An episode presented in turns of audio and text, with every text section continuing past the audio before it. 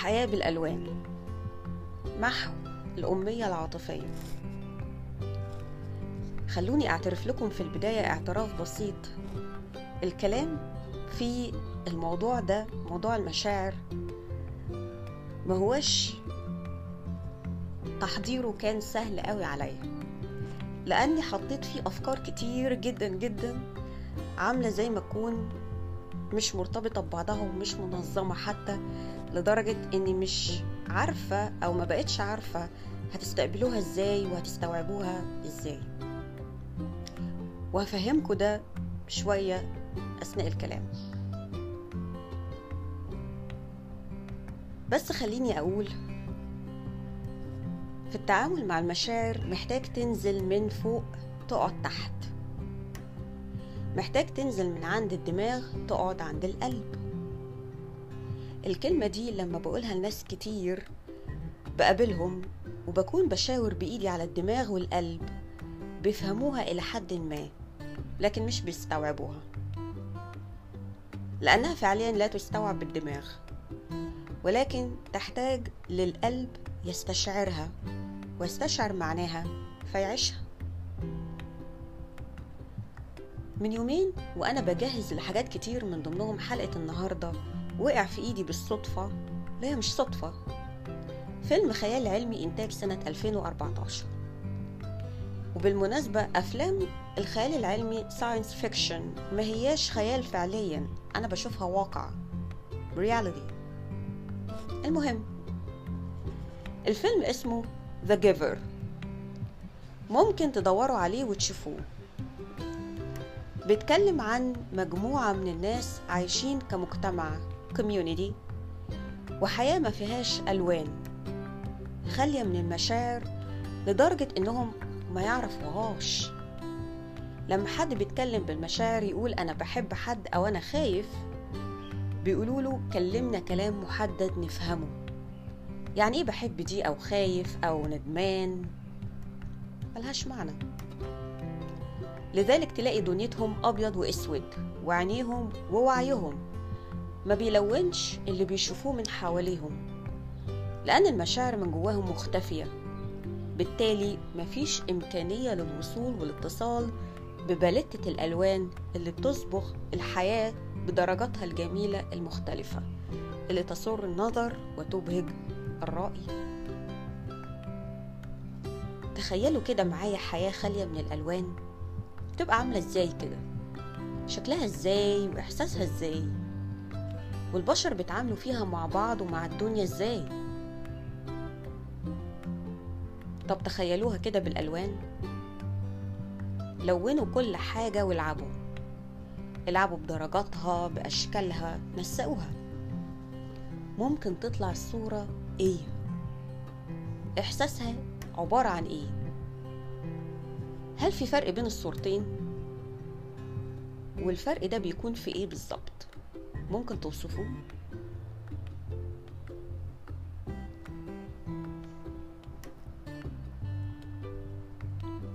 الحياة بالمشاعر وبالألوان هي نعمة في حد ذاتها واللي بيجردها من ألوانها ويجرد نفسه من مشاعره أو يقمعها بيحكم على نفسه ويعاقبها ويستجلب النقم لحياته لأنه قسي عليها ونقمها في الأساس. الفيلم صحيح طرح جدلية ما وهي إن مشاعر الإنسان هي اللي دمرت العالم بسبب أنانيته وطمعه وده حكم الإيجو طبعا ونظرته الضيقة ومعاييره السطحية والمزدوجة. ولكن أنا مش بصدد مناقشة الفكرة دي دلوقتي. بس خليني أقولك حاجة. لا تعلمها عن حقيقة المشاعر والعواطف. المشاعر ممكن تكون نقطة قوتك أو نقطة ضعفك. حسب حكمك عليها ورؤيتك ليها. إذا أنت شايفها مخلوق سخيف ملوش لازمة ومش مهم ومش مفهوم أصلا أو جايبالك وجايبالك وجع القلب والهم. لكم ذلك. وهتكون دي صبغة حياتك الخاصة اللي هتشوفها بنفسك وتعيش توابعها.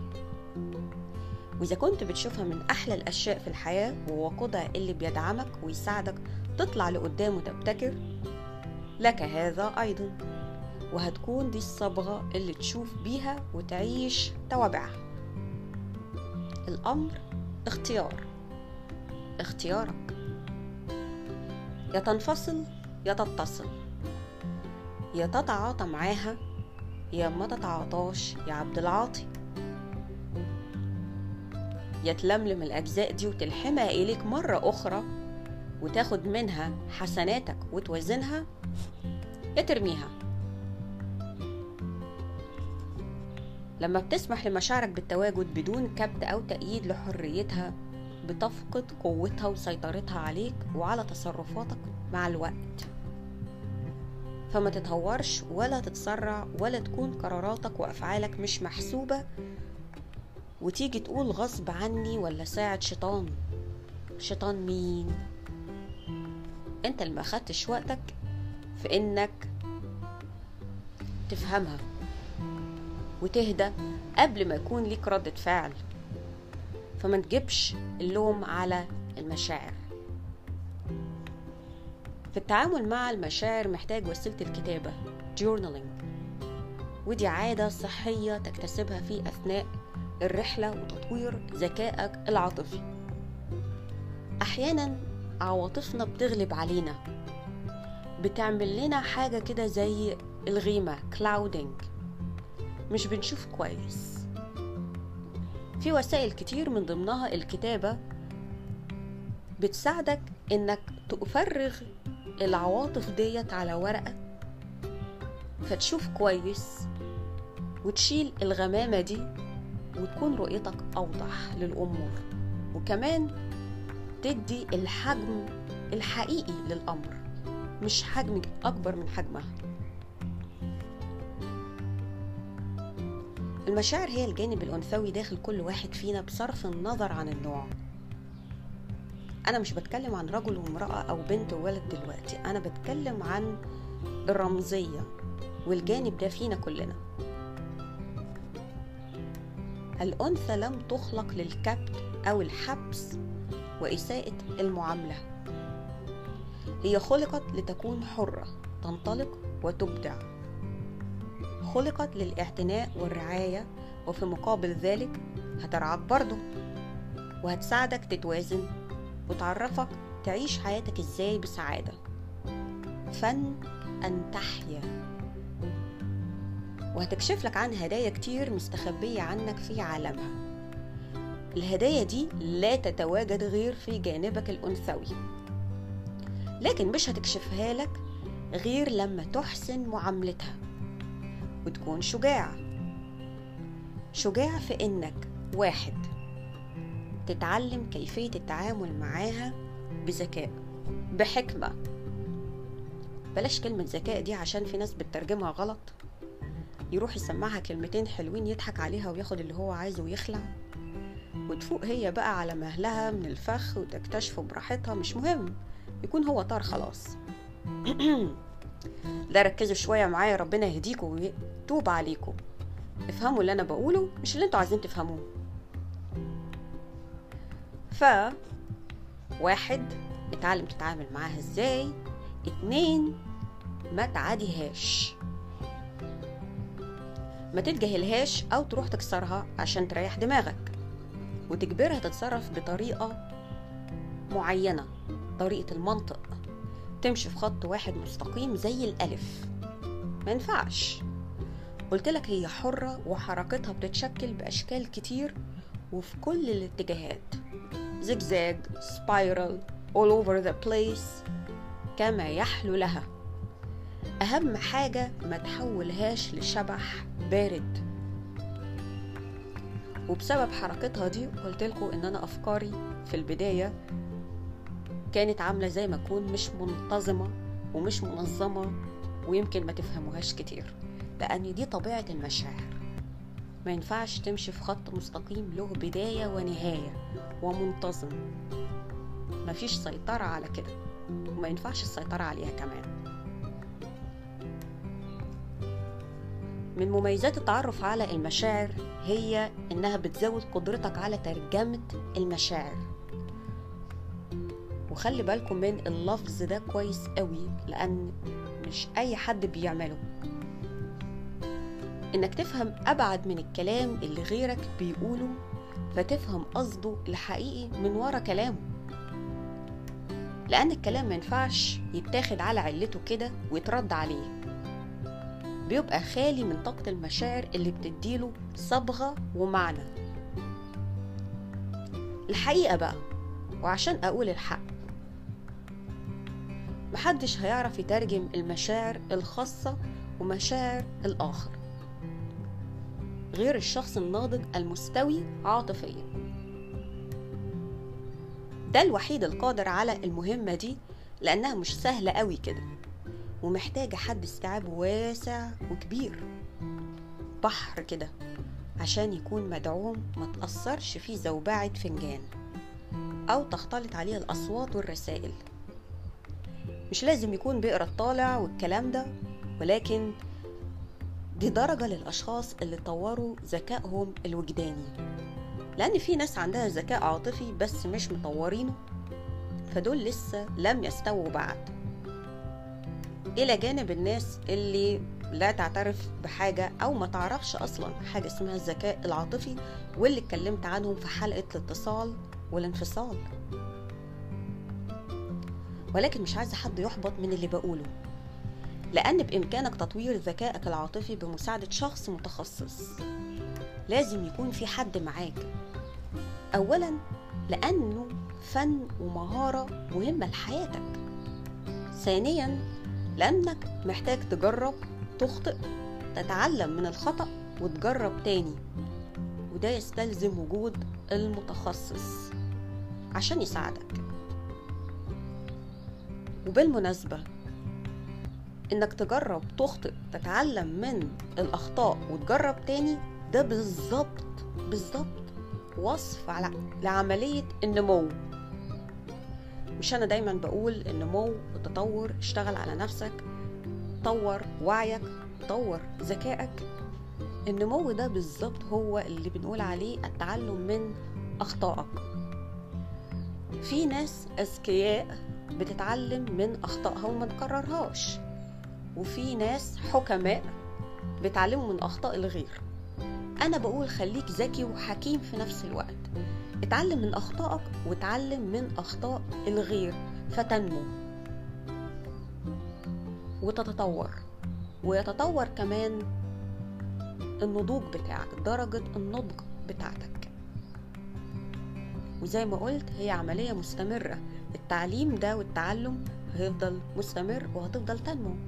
وده هيأثر إيجابا وبشكل كبير جدا. لا تتخيله على كل جوانب حياتك.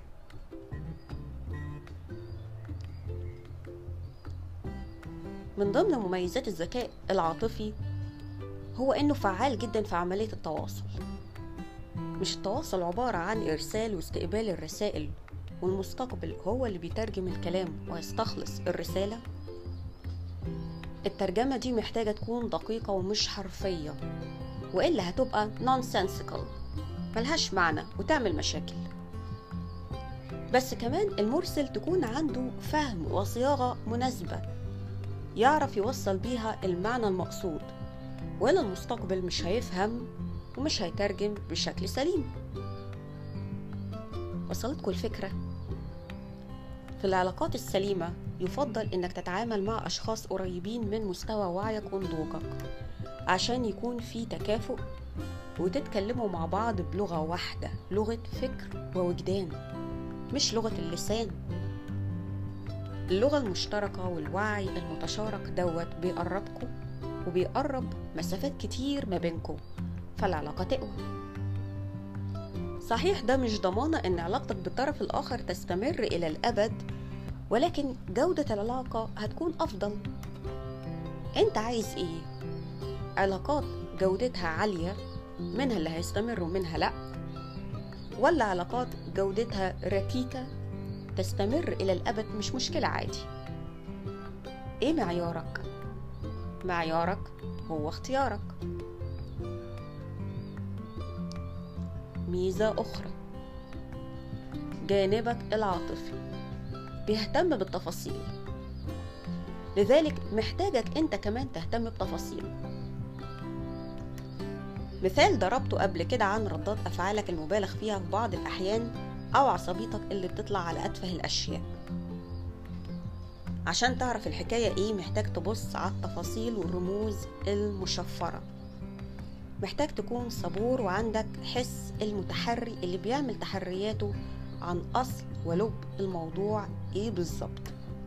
فتقدر تحول انتباهك من الحادثة الصغيرة اللي حصلت حتى لو كانت كبيرة. هي مجرد تريجر تحول انتباهك من الحادثة دي إلى الهاجس الأساس ومحرك ثورة المشاعر دي كلها جواك وأصل شكواك. لأن الأصل أصل المشكلة جواك ويظهر إن هو قديم شوية سابق على تاريخ ووقت الحادثة اللي حصلت اللي فجرت الثورة دي. نفهم من كده إن الرموز والشفرات لما بتتفك وتتكلم وتعبر عنها بهدوء وتفاهم بتقدر تترجم الألغاز وتفهم مشاعرك ومشاعر غيرك ويجي الحب والارتياح يحل محل القلق والشك والريبة وقلة الأمان والاكتئاب ويكون هو الحاكم والمسيطر على علاقاتك لأنه متبادل آمن وممكن متاح بعد كل ده ما أظنش إنك عايز تهمل جانب المشاعر والاتصال بيها تاني لأنها قد كده مهمة. ولا عايز تهملها برضو عايزين الحقيقة والخلاصة في كل الموضوع ده. الشخص المتصل بجوانبه ومشاعره هو الشخص اللي عايش البركة والوفرة. اللي بيعمله بيديله معنى وحب وضمير وإخلاص. فربنا يبارك له ويزيده. الشخص اللي هيقوم بترجمة مشاعره ومشاعر غيره بصرف النظر عن الكلام اللي بيقوله هو الشخص الناضج القريب من نفسه ومتسق مش بعيد عنها. لأنه حاسس بالأمان بذل المجهود ده خلاص فالمهارة دي أصبحت متاحة وبالإمكان. اللي عايش مهمش مشاعره ما بيترجمهاش ولا عايز يبذل شوية مجهود في محاولة فهمها ما هوش عايش. الحياة بالمشاعر هي حياة بالألوان مش أبيض وأسود وبس. المشاعر تحتاج منك الاهتمام والمشاركة الوجدانية. Sympathy. وقليل من حس الفكاهة. وصفة بسيطة خرافية. جربها. وأخيرا لونوا حياتكم بالألوان وبمشاعركم واشركوني معاكم فيها. المستمعين اللي بيتواصلوا معايا بعرف إنهم متصلين داخليا بأنفسهم وأصحاب بيت مش منفصلين ولا زائرين عابرين. وأنا بحب أسمع من صحاب البيت دايما وبرحب بتواصلهم معايا على الإيميل الخاص أو الرسائل الصوتية واللي عارفين مكانهم فين. ابقوا على تواصل واسمعوا البودكاست الجاي.